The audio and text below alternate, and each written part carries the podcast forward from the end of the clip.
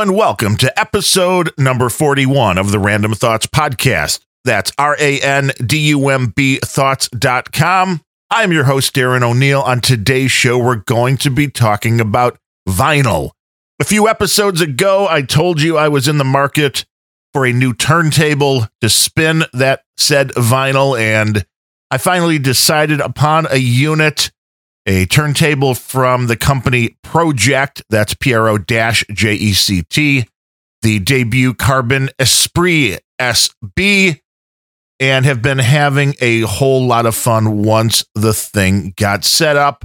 Going back through some old vinyl, playing some new stuff, and realizing a few things about vinyl that I had never known before. Now, I got into vinyl as a kid because that was the main medium that was available. The reel to reel stuff was around, but was never really convenient.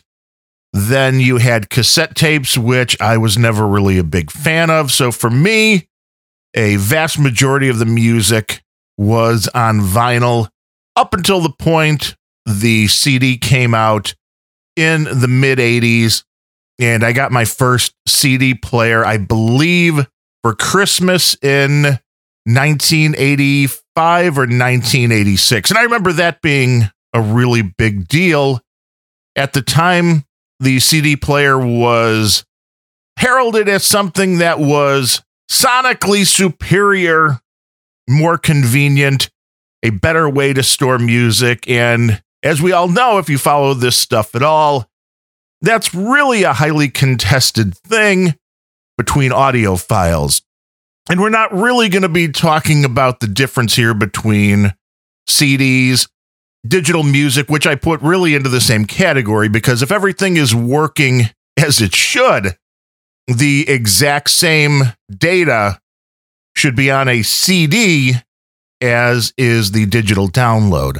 Of course, now with digital downloads, we're getting into a higher bit rate and you're getting into higher resolution audio files that are in a better, more enhanced, more data. So, of course, more music file format than you did with the CD. So, this is kind of like going from the DVD into a Blu ray. The high res audio gives you more data, but most people can't really hear a difference unless you're talking about having a audio system with thousands or probably tens of thousands of dollars invested to start hearing the difference between CD files and high res files. Now, some people claim they can, some claim they can't, but for me, they may be better.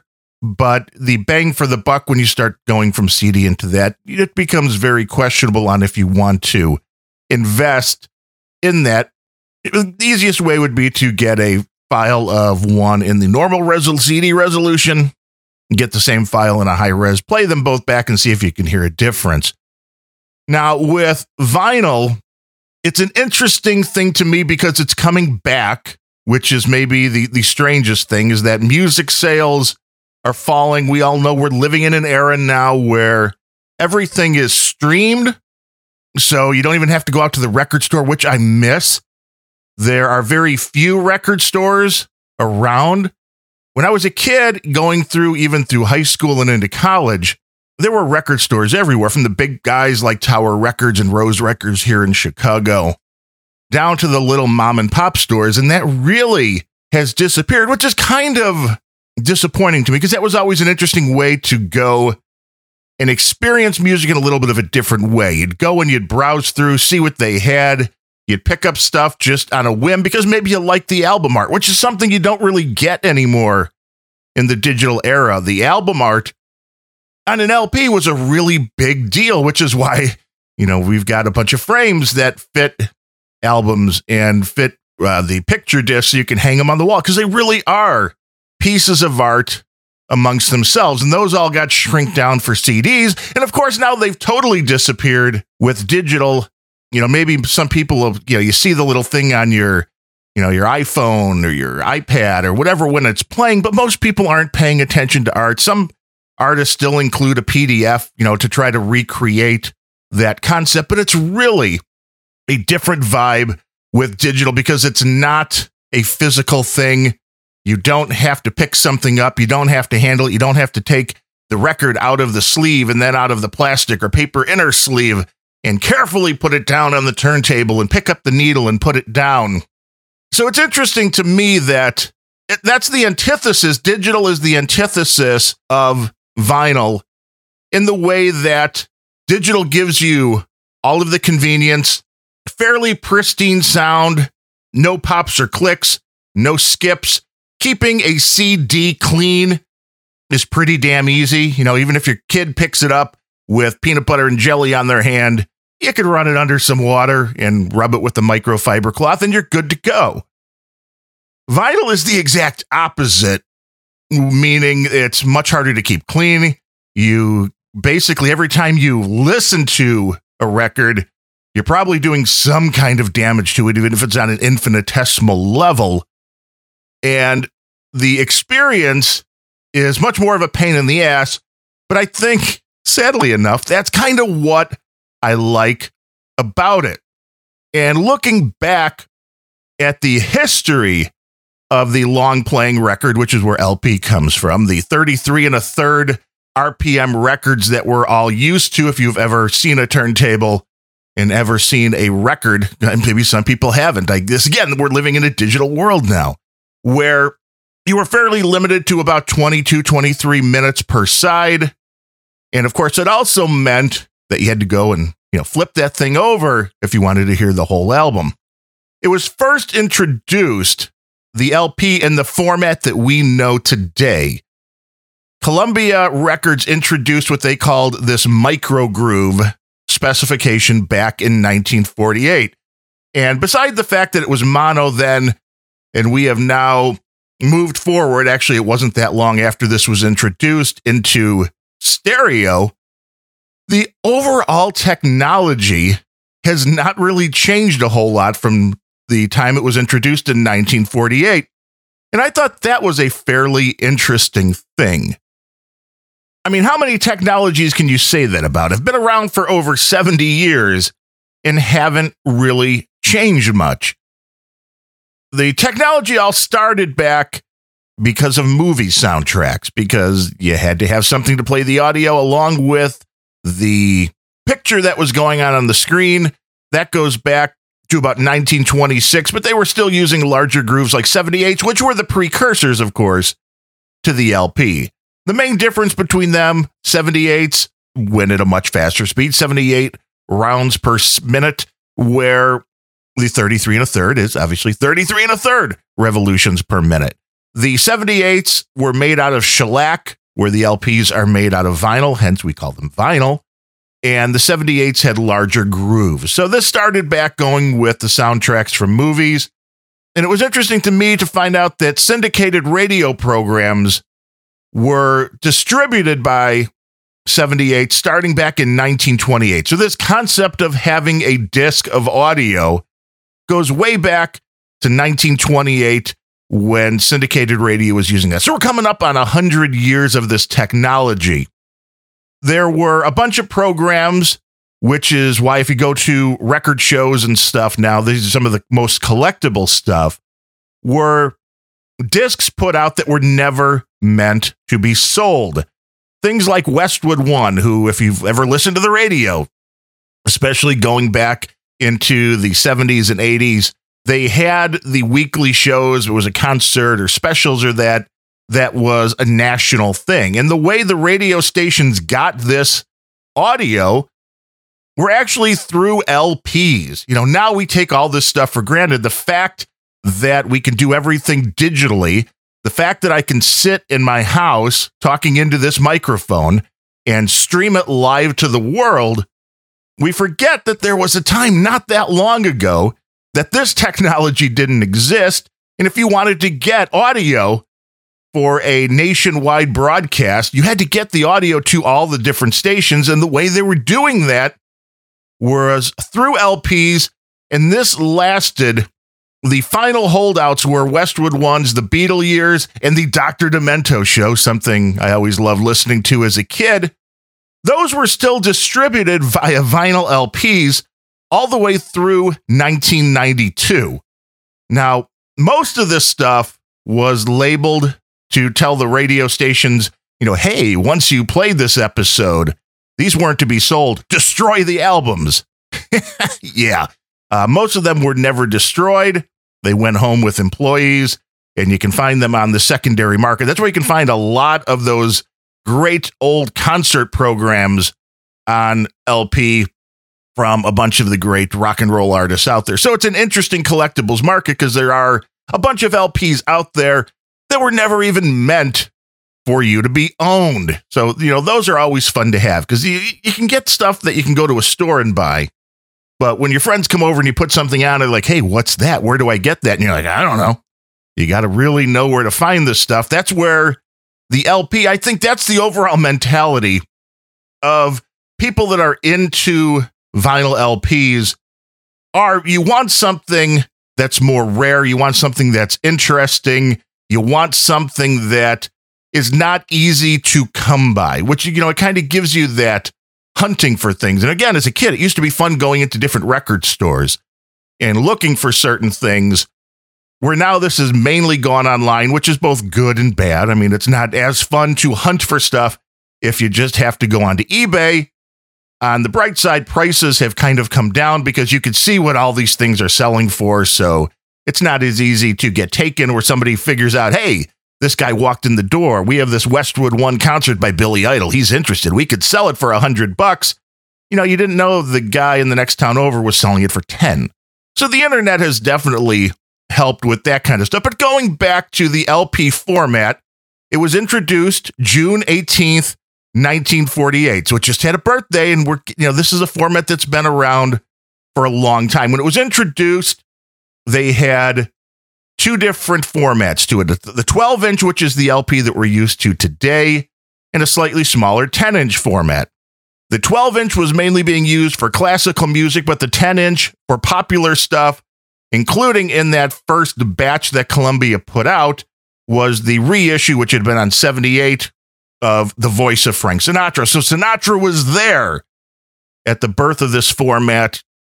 And a lot of people will uh, argue that he was the one that really made the 12 inch LP into the format that it was back then and has turned into now, where it told a story. The, the before then, we had a concept which we've moved back to, and I think this is the horrible thing about digital music, is that before the LP was out, you had artists that were living single to single. They put out, you know, a single, one song on one side, one song on the other. So the thing you bought, you had two songs coming to you.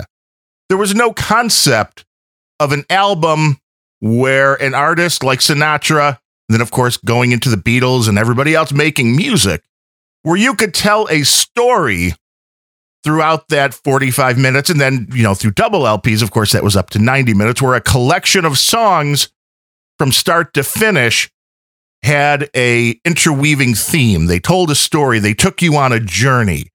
This is something that is totally been screwed by digital music now. More and more i see artists putting out things rather than a full album where it used to be, even in country music, which were really known for short albums. Country music, if you look back, 30 minutes was kind of seemed to be like, yeah, we did our job. We got our 10 to 12 songs. We got about 30 minutes. We're done. We're rock and roll artists. They usually push that a little bit more. But we're seeing again artists that just decide, well, you know what? Albums are dead. We don't, we're not, we don't have this format that we have to try to work ourselves into anymore. So artists, even that were big into the album thing, Sheryl Crow's one I just saw the other day released a little EP which had like four songs on it of new material, and I'm like, I am disappointed by this turn due to digital music not having an album concept. Also, because places that sell music from Amazon to Apple, wherever you want to buy digital music, you're not forced to buy them as an album anymore. So people are just buying the hits, the song they hear, and they're not buying them in full albums anymore, or they're just simply using a streaming service and they're not listening to music the same way that they used to. And I think that is a sad thing. I think that's really something that's being lost. And maybe it's just because attention spans are getting shorter. But I really do think that is something that is being lost on this new generation of music listener that there are these things called albums that are a cohesive piece of art. All the songs together were all meant to be there. You weren't supposed to just pick and choose one or two that they're songs that they're playing on the radio. On the bright side, it does seem like a lot of the younger generation is kind of getting interested in this vinyl thing, interested in albums. And I appreciate artists like Jack White, who continues to use the format, not only use the format of the LP record, but continues to do things, innovate, and create things that nobody's ever seen before, concepts that nobody's really played around with before. And it's artists like him that I think are really going to help keep this vinyl thing going. He's put his money where his mouth is, there's no doubt about it, because he has Third Man Records and he built the first record pressing plant in Detroit. This is going back a few years. But when he had built this plant, it was the first new record pressing plant that was built in the United States in like 30 years. So vinyl had kind of been forgotten, and other people are following through. Sony Music, I believe, just opened up one of their first record pressing plants in a long, long time. But Jack White puts his money where his mouth is. He has his own record label. He decides, hey, you know what? I can press my own stuff. I like an artist who wants to have control from beginning to end of the artistic work.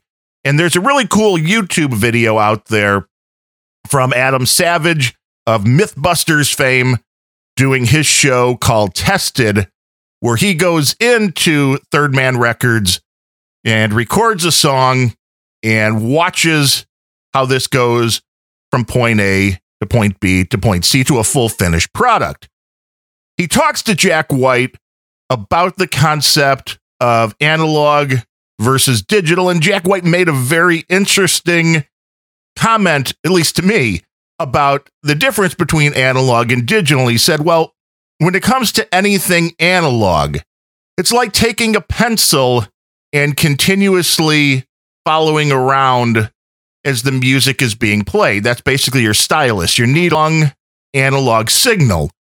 Where digital is never one long signal, it's always sample after sample after sample after sample, which is why we were talking about digital sample rates. That's how many samples there are per second of the music. But that is basically a combination of thousands of samples every second. And each one of those samples is individual. So it's he said it's basically the difference between taking a pencil and tracing something where the pencil never leaves the surface and taking a pencil and going dot dot dot dot dot dot dot and moving that pencil just a you know slight bit every time you move down the line. And that really made a lot of sense to me because when something is fully analog, it does seem to have a little bit more warmth. And this is probably something that is maybe more psychological than anything else when you're dealing with people that are really into audio. Because again, I understand digital, I understand that it does a really good job. We're using it right now to produce this podcast, and my voice sounds like my voice. When I record it analog, it still sounds like my voice. And the interesting thing is, when you're dealing with that argument, for most things, you're listening to the exact same audio source beyond the EQing that is done, which is necessary for vinyl to sound right, which is something the RIAA came up with like 40, 50 years ago. But you're dealing with the same master tapes when you're listening to, you know, the Beatles' White Album. And if you have it on digital slash CD, or if you have it on an analog format, it's the exact same material that you're starting with. You're just putting it onto a different medium. So when it comes down to it, they should sound pretty much the same. And any difference that you have are more artifacts of the format that you're using. LPs, you know, you get those little clicks and pops. Uh, turntables have a slight variation in their speed every now and then. You have physical things that you have to deal with. And an LP kind of takes on a personality of its own. A lot of people don't realize that LPs are such a fragile, well, they're both fragile and nearly indestructible in different ways. They're nearly indestructible in the way that once they've been made, you know, you can do a lot of things to them and not totally screw them up. I mean, you can run them underwater. You know, there are different ways to clean it. People use crazy things from wood glue, saying they have gotten really good results where you put the wood glue on, you let it dry, and then you peel it off, kind of like a face mask thing. You know, you're pulling out all the dirt from the uh, from inside the grooves. But I've used some very manual cleaning things, which was he went to Home Depot, picked up a brush that was meant for painting like into corners, you know, which is one of those long flat brushes with uh, soft little bristles on the bottom of it. Made a little bit of homemade cleaning solution, which is basically distilled water, a little pop of Dawn dishwashing detergent, and a little bit of alcohol. Rub that around, rinsed it off using tap water, dried it off. Works really well. So vinyl isn't as crazy fragile as people think it is, but in a way, the process of creating the vinyl is a little bit more fragile than the end product itself in the fact that when you're making a record, you take the master tapes, you turn those into an acetate, which is a metal disc, then you take that and you convert that into the stamper, which is the thing that's used to make the record itself. So they take a biscuit, little hockey puck type thing of vinyl, and that the things, the stampers are actually what press together to create the vinyl that you take home. Now, the stampers that are used are not, you make it once and they work forever. They're very fragile in that sense. From what I've read, boutique places now that are doing these high quality vinyl pressings will make a thousand copies for every stamper because the stamper is metal and it's under a lot of pressure when you put this vinyl, you know, put together. You're pressing it together. It's actually taking a physical toll on those stampers. So, in that run of a thousand, the first album that's made is going to be actually a little bit different than the thousandths because it's going to have a bit of wear and tear on there. Back in the day when vinyl was the thing, they used to make up to 10,000 copies of the album before they would go back and redo the stampers. This really sets a major difference between the albums that were pressed early in the run and the ones that were uh, pressed later in the run. It just that wear and tear of making album after album took its toll on those masters. So this is why there's a lot of these old albums that can go for a whole ton of money if you can find ones from the right run, from they were early enough. That's why you see these little numbers that are etched into all the LPs. It gives you an idea of what, when they were made, where they were in the run. If it's interesting, if you go to discogs.com, D I S C O G S, it's a vinyl collecting music website. When you go to any release, like for instance, let me just pull up an album here. I just pulled up Synchronicity by the Police, an album that I listened to right when I got my new turntable from a box set that was recently put out. And it was absolutely fantastic. Great dynamic range, very quiet. Everything sounded great. But if you're looking for Synchronicity by the Police on a vinyl album, how many different pressings, how many different versions do you think are actually out there? The answer shocks most people when I just pull this one up. The LP versions on the Police Synchronicity, there were 176 different pressings of Synchronicity over the years from the US, Canada, around the world, and Europe. And every time it was repressed, there's a different version, a different, you know, catalog number on there. So finding an album now, there's a whole new subset of collectors out there who are not only looking for the police synchronicity, they're looking for a very specific pressing of the police synchronicity, which makes, of course, your your hunting just a little bit more difficult. But hell, that's what makes the hobby a whole lot more fun. And you can get absolutely insane when it comes down to this kind of stuff, especially if you have an ADD thing and you want to be a completist and you're like, hey, I want every copy, I want every version of a particular album that's out there. Uh, you could be getting a lot of albums. Again, 176 copies of Synchronicity, and they, they'd all be just slightly different. The vinyl is pretty much produced in two different grades. You have the normal 130 gram, where you'll see now a lot of them are 180 gram vinyl. And records are historically pressed with black vinyl. There was really no reason there except they added the color to the vinyl. Otherwise, all vinyl would be clear. But today you can get it in all different sorts of colors and designs. And there's still a lot of purists who'll tell you that the colored vinyl can't sound as good as the black. And that doesn't seem to be the case, at least to my ears. I think the quality of vinyl that they're using now is much better. The quality control is excellent from most of these uh, people that are putting out the albums now.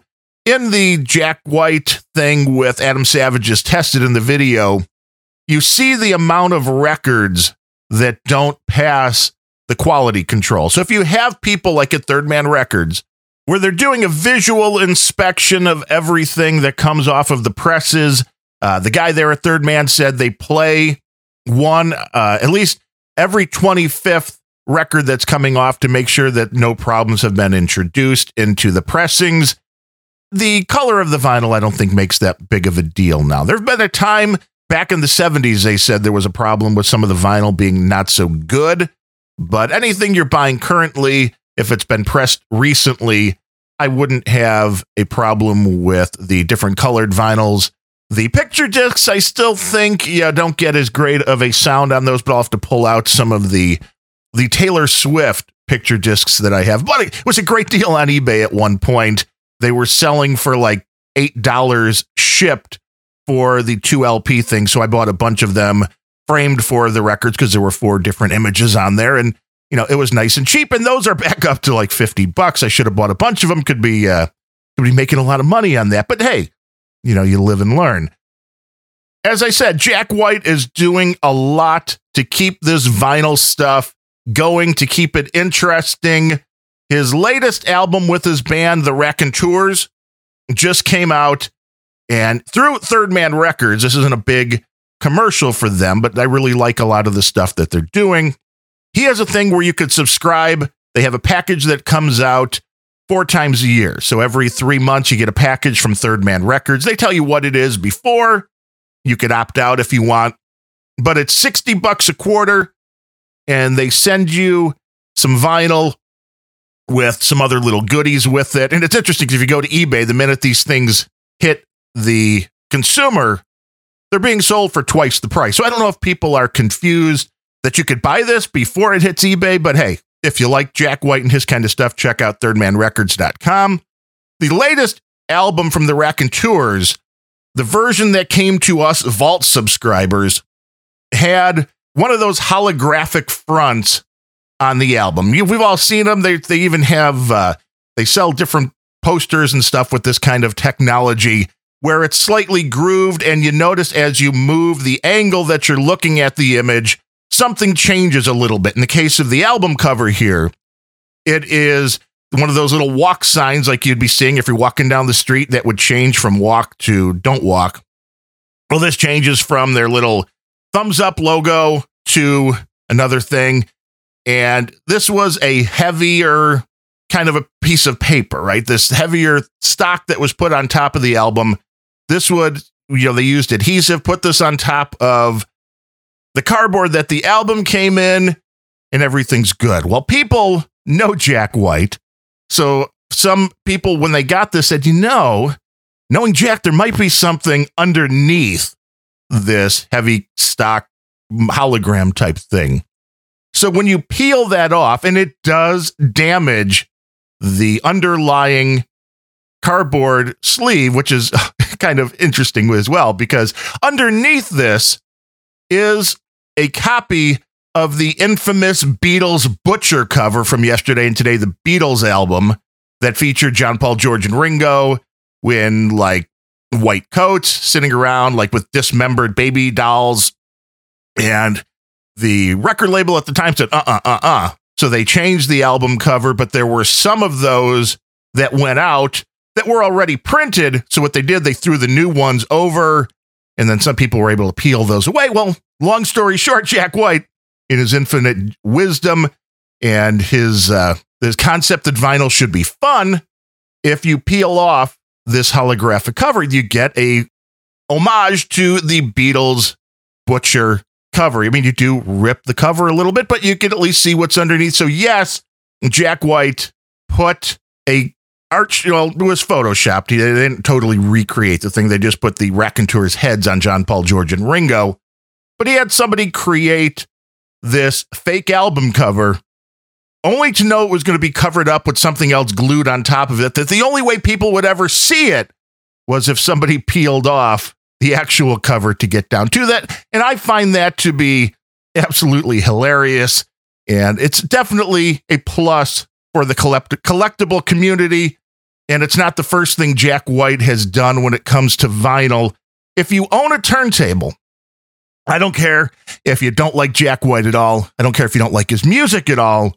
You need to own a copy of his album Lazaretto, which he dubbed this as an ultra LP just due to the the different features that this particular album has on it. And there's a YouTube video that's great that Third Man Records put out about this album that you should definitely go check out as well. But it's, you know, pressed in 180 gram vinyl, which is good. There are two vinyl only hidden tracks on the center label. And this is something that I believe they were the first ones to do this at Third Man Records they pressed short little snippets of songs underneath the actual label that has, you know, the band name, the record company name, all that stuff. So underneath the label, but since the label fits so tightly down upon it, the way the records are pressed, you can actually listen to these songs through the label. Yes, it's very noisy, very staticky, but they're there. And one side of the album has a hidden track that plays at 45 RPM, and the other side has a hidden track under the label that plays at 78 RPM, which makes us probably, and again, I can't tell, but I don't believe anybody else has ever done this, to where there's an album that contains songs that are 33 and a third, 45, and 78 RPM. All three, one album. Yeah, it's just a quirky little thing but again, this is something that only somebody that loves vinyl would come up with this stuff and put them in there. The other thing is side A on the album. If you were to put this down on your turntable and lay your needle down where you normally would on the outside of the record, it's going to go into an infinite loop that keeps playing over and over and over again. The reason for that is side A of Lazaretto plays from the inside out. So you take the needle, you put it down by the label on the inside of the album, and as the album plays, the tonearm moves from the inside to the outside. And this is something that's done not just to be cool and to say, hey, we could do this. Why not? But because there are sonic differences between the outside of an album and the inside of an album. When you're on the outside of the album, you're actually covering more ground because your turntable always turns at the same speed. But of course, when you're at the outside of the circle, you're covering more ground. You can put more data in. You get a little bit more dynamic range at the outside of a record than you do on the inside. So there have been a couple of albums that were pressed that were symphonic pieces that start very quietly but end with a great crashing crescendo, it actually makes sense to have the needle track, your tone arm track from the inside of the album and to the outside. So that's also done here on Lazaretto. It's the only album I know in the rock and roll sphere that says that. And it's also something you could really freak your friends out when you put the needle down on the inside of the record and it starts moving out because it is a little bit weird. You're, you're very used to something working in one way. And when it's doing something the exact opposite, it's a little bit trippy to watch, but it's cool and it works and it still sounds really cool. The other thing that he's done on this album, which also I believe is the first time this has ever been done, is they used dual groove technology at the beginning of side two. There's a song called Just One Drink. And depending on exactly how you drop the needle, you will either get the first minute or so, which is an electric version, or you drop the needle just so you get an acoustic version, and then they eventually meet and go on to play the rest of the song. So there's two different intros to this one song on one vinyl record, depending on where you put the needle down. I mean, it's it's it's wild to me. And it's not something that you're going to expect on every album. It might get really annoying if it was done on every album, but the fact that they sat down and went, what could we do? And they really put to some good use the technology that they had on hand. The fact that they have an album that plays with some tracks 33 and a third, some 45, some 78. The other weird thing about the album is one side looks shiny like you expect albums to now. The other side looks like a very matte finish like you would expect the old time shellac 78s to. So it's it's a very unique album. They also have as if this wasn't enough, but there's also a little hologram on the one side of the album as the record spins. They actually had an artist come in. They noticed this guy's work where he was etching things into metal, and as the metal spun, it created like these little holographic illusions. And on the inside of side one, the one where you started on the inside, it looks, if you look at it at just the right angle, like there is a spinning angel both above and below the label as the record spins. It's just some very quirky, weird stuff. And oh, the other thing about this album that I absolutely loved was not only did Jack White figure, hey, well, people who are buying the vinyl, they deserve to get something a little special that is a different running order than the CD, which that happens every now and then because you only get a certain amount of time on each side of an LP. But there were actually different mixes used for the vinyl version than the CD and digital version, which means if you want to hear every different version of that song put out, well, then you need the vinyl because the vinyl mix is a little bit different than the digital mix. And the other thing, which audiophiles will love, is the fact that absolutely zero compression was used during the recording, mixing, and mastering of the vinyl version which again makes it a different experience than you'll get with digital. Everybody knows digital music is compressed a lot just by default. So if you get the LP version of Jack White's Lazaretto, you don't have to deal with any of that compression.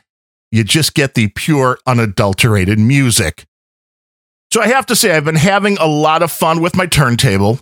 I like it quite a bit. Even my wife, who normally just because everything sounds alike, admits that there is a sonic improvement between the Audio Technica LP 120 and this. There's definitely more clarity to this one and definitely a better overall sound. So it's it's been fun to go back through a bunch of albums. I go back to 1980 for the first albums I remember. The first album I ever bought myself was Billy Joel's Glass Houses back in 1980.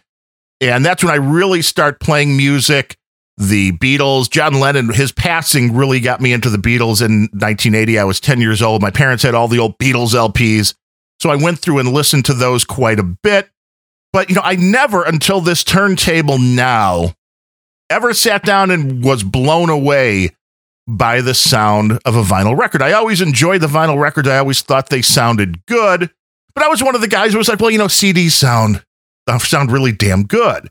Digital sounds really damn good. But the fact of the matter was, as a kid, I was playing on a turntable, which wasn't so good. So, yeah, I mean, it played. You could hear the music, but it wasn't super high fidelity.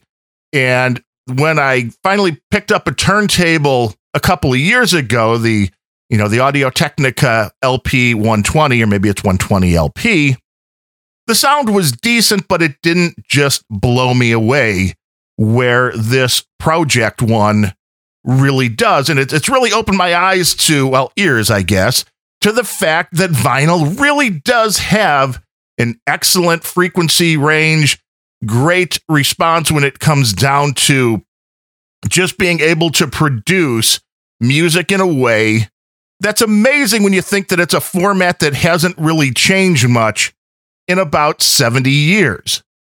Setting up the turntable was a breeze, except for the fact they have a little weight that is needed. They call it the anti skate weight, which keeps the needle from wanting to just, you know, fly all over the place.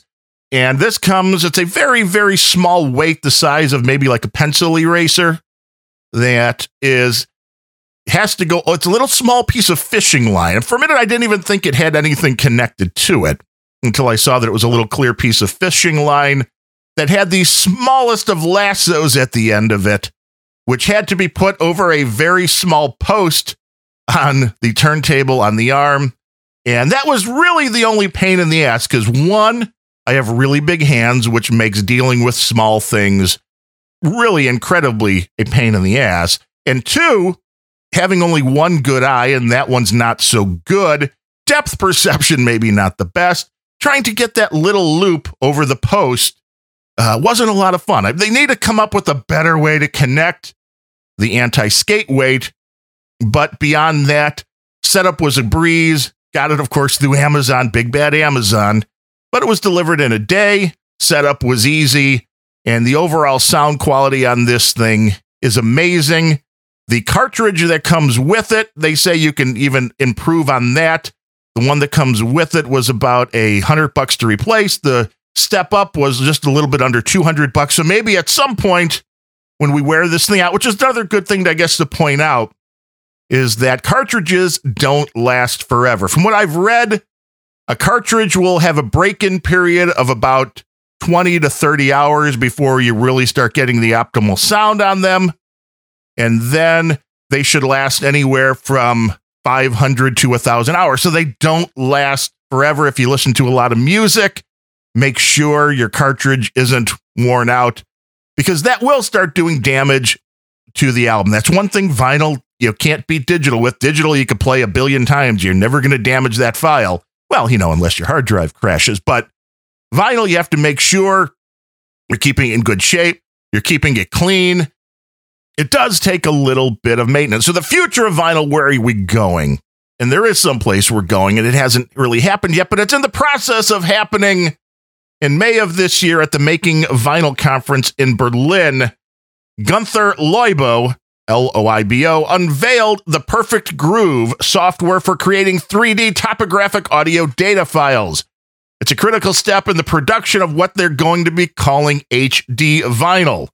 That data will then provide what is needed for a laser engraving of a ceramic stamper. So instead of using those metal stampers that only last about a thousand pressings, that'll allow them to laser engrave a ceramic stamper, which will allow them to get increased amplitude, increased playing time, and overall better sound. So it's interesting to see that we still have this format going strong all the old turntables are still going to be able to play this HD vinyl. And I am definitely looking forward to it. Hey, if you're a vinyl head, you got a favorite album or something that I need to check out, feel free to reach out to us at Randumb Thoughts Podcast, R A N D U M B, Thoughts Podcast at gmail.com. You can follow me on Twitter at Randumb Podcast, R A N D U M B Podcast, or at Darren O'Neill, D A R R E N O N E I L L. Tell me what your favorite albums are. Tell me what I need to check out. Tell me what your favorite gear is. Do I need to get one of these uh, anti static guns? Does that really help? What's your favorite way to clean records? There's a million ways to do that, and everybody's got an opinion, and it's usually your opinion's wrong. So I'd like to know how do you clean those records to keep them sounding good? We do have an executive producer for this episode, so once again, we'd like to thank our buddy Jay Finley. Baron Walkman for his contribution He put a little note in saying he enjoyed the last episode, which was on justice. And I know we mentioned him in the last episode in regards to his daughter starting college, and the first thing they throw down your throat is social justice warrioring 101. So we're glad you enjoyed that episode, Jay Finley. Uh, we're just trying to make sense out of an absolutely insane world here, and we appreciate your support of the show more than words can actually describe. So we will simply say thank you from the bottom of our heart.